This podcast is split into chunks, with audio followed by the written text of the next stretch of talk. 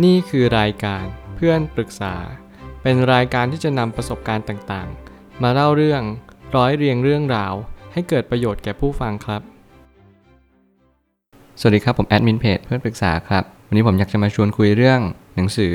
The Power is Within You ของ Louis L. Hay หนังสือเล่มนี้เป็นหนังสือเล่มที่ Louis Hay เนี่ยได้เป็นคนเขียนขึ้นมา แล้วผมก็เชื่อว่าหลายหลายคนคงจะคิดถึงเธอ เพราะว่าเธอได้จากเราไปแล้ว แล้วมันก็เป็นเหตุการณ์ที่ผมรู้สึกว่าการที่ทำให้เรารู้สึกปลื้มปิติ และยินดีเมื่อไหร่ก็ตามที่คนคนหนึ่งจากเราไปเนี่ยหาได้โดยยาก เราอาจจะมีแต่ความเศร้าสลดเสียใจ แต่การที่เธอได้ทิ้งบางอย่างไว้กับคนรุ่นหลัง แล้วก็ให้เราได้เรียนรู้ในชีวิตว่าพลังเนี่ยจงสถิตอยู่กับคุณ มันอยู่ภายในตัวของคุณเอง แล้วคุณจงนำมันมาใช้เถอะ เพราะว่าสิ่งนี้สำคัญที่สุดในชีวิตแล้ว หนังสือเล่มนี้เหมาะสำหรับคนที่ ต้องการกำลังใจในชีวิต ต้องการรู้ว่าปัญหาเนี่ยมันจะแก้ได้ยังไง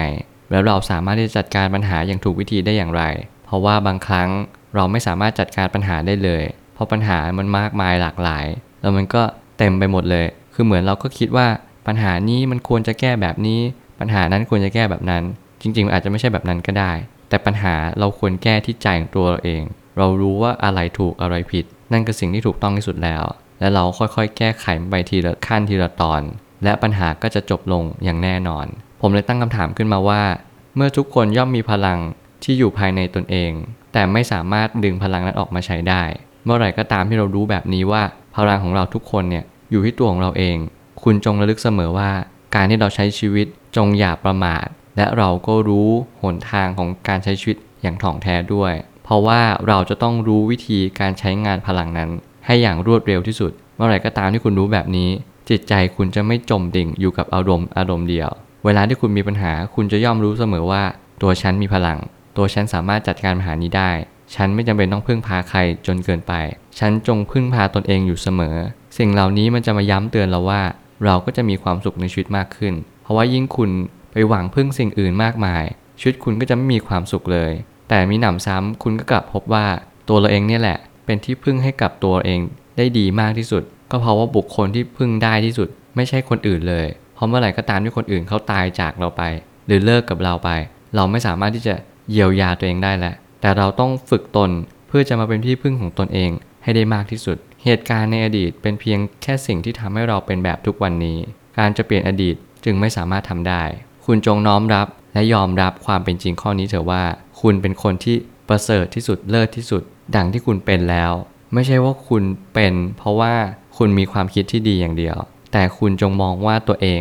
ดีที่สุดณตรงนั้นจริง ๆ คุณไม่ได้ดีกว่าใคร คุณไม่ได้ดีกว่า คนที่เขาเก่งกว่าคุณหรือว่าเขาแย่กว่าคุณ คุณไม่ต้องไปเปรียบเทียบกับใครทั้งนั้น คุณเก่งในเวอร์ชันของคุณที่สุดแล้ว เมื่อไหร่ก็ตามที่คุณคิดแบบนี้ คุณจะเข้าใจตัวเองว่า ถ้าฉันเก่งจริง ๆ ฉันต้องมีความสุขในชีวิต แต่แน่นอนว่าถ้าเกิดสมมติเราคิดแบบนี้ และเรายังไม่รู้สึกว่าเรามีความสุขจริง คุณก็อาจจะต้องพัฒนาตัวเองมากขึ้นไปอีก สิ่งเหล่านี้มันมาย้ำเตือนเราว่า คุณจะต้องปลูกต้นความสุขในใจของคุณเอง ด้วยการยอมรับมัน แล้วเราก็พัฒนาตัวเองอยู่เสมอ ปัญหาทุกปัญหามันย่อมมีทางออกจริง ๆ ถ้าคุณเห็นมัน คุณเผชิญหน้ากับมัน แล้วคุณก็ลองตัดสินใจดูว่าการที่เราใช้ชีวิตแบบนี้มันเป็นยังไงต่อไป สิ่งต่างๆ ที่รายล้อมตัวเราย่อมแสดงถึงสิ่งที่ดึงดูดกันและกัน คุณเป็นคนเช่นไรก็ดึงดูดสิ่งนั้นเข้ามาหา คนเขียนเนี่ยเป็นคนที่ประสบปัญหาในชีวิตอยู่มากมายเลย เขากลับพบว่าความสุขในชีวิตของเขา ไม่ได้ขึ้นอยู่กับสิ่งที่เขาเจอ แต่เขากลับพบว่าความสุขในชีวิตเขาเนี่ยคือสิ่งที่เขาคิดต่อสิ่งที่เขาเจอ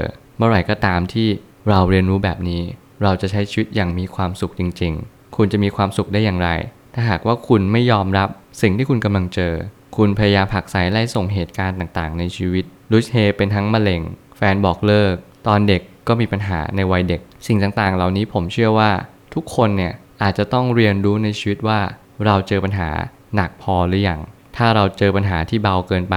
เราจะอ่อนแอ คุณจงเป็นคนที่เผชิญหน้ากับปัญหาเถอะ ถ้าเกิดสมมติคุณอยู่ในคอมฟอร์ทโซนนาน ออกไปเจอปัญหาบ้าง แล้วคุณก็จะแข็งแกร่งขึ้น ถ้าเกิดสมมติว่าคุณไม่จำเป็นต้องออกไปไหน แล้วปัญหามันถาโถมมาเรื่อยๆ ไม่เป็นไร นั่นคือชุดที่ดีแล้ว เราปรับ mindset แบบนี้เราจะไม่พยายามหาความสุข แต่เราพยายามจะหาความทุกข์แทน เพราะว่าความทุกข์เนี่ยทำให้เรามีภูมิคุ้มกัน เราเจอความทุกข์ก็เลยทำให้เรามีภูมิคุ้มกันในความทุกข์เราเจอความสุขก็อาจจะทำให้เรามีภูมิคุ้มกันในความสุข หมายความว่ายิ่งเราเจอความสุขมาก เราก็จะมีความสุขน้อยลง แต่ถ้าเกิดสมมติว่าเราเจอความทุกข์มาก เราก็จะมีความทุกข์น้อยลงฉันใดก็ฉันนั้นนี่คือความเป็นจริง ความสุขไม่ได้เกิดจากเหตุการณ์ที่เข้ามาหาเรา แต่เป็นประสบการณ์ที่ถูกกลั่นกรองมาจากความคิดที่เปิดกว้าง เมื่อไหร่ก็ตามที่คุณเข้าใจและตระหนักรู้ว่า ความสุขไม่ได้เกิดจากการที่เราเจออะไรเลย มันอยู่ที่ว่าเราเนี่ยมองความคิดในเหตุการณ์นั้นยังไง นี่ความเป็นจริงจริง ๆ ที่ผมลองใช้กับตัวเองว่า เออ กับการที่เราเรียนรู้ในชีวิตเนี่ย เราเจอความผิดพลาดล้มเหลวมานับครั้งไม่ถ้วน เราเจอการพบเจอและลาจากก็มานับครั้งไม่ถ้วนทำไมหลายครั้งเราสามารถยืนหยัดอยู่ได้ ทำไมบางคนเขาเป็นซึมเศร้าทำไมบางคนเขาฆ่าตัวตายทำไมบางคนเขามาปรึกษาในเพจ แล้วเขากลับพบว่าเขาไม่สามารถที่จะใช้ชีวิตต่อไปได้อีกแล้ว ผมกลับพบว่าหลายคนเป็นเหมือนกันก็คือ เราไม่สามารถที่จะยอมรับเหตุการณ์นั้นเข้ามาในชีวิตของเราได้ เรามองว่าเหตุการณ์นั้นมันยิ่งใหญ่เหลือเกิน แล้วมันก็ลำบากลำบนที่เราจะเข้าใจมันจริง ๆ แต่ถ้าเราทำหนังสือเล่มนี้ อย่างที่คนเขียนเขาอธิบายล่ะโอบกอดมันสิไม่เป็นไร บอกตัวเองว่าเรามีพลังนะ ในการที่เราจะสู้กับมัน บอกตัวเองว่าเราจะต้องไม่ยอมแพ้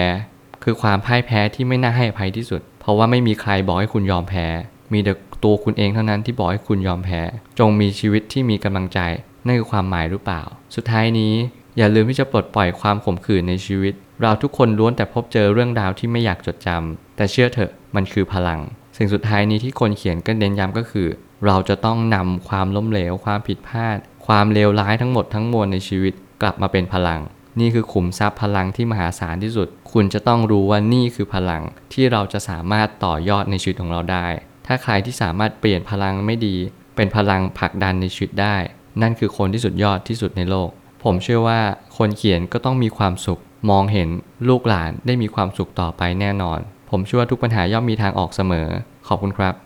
รวมถึงคุณสามารถแชร์ประสบการณ์ ผ่านทาง Facebook Twitter และ YouTube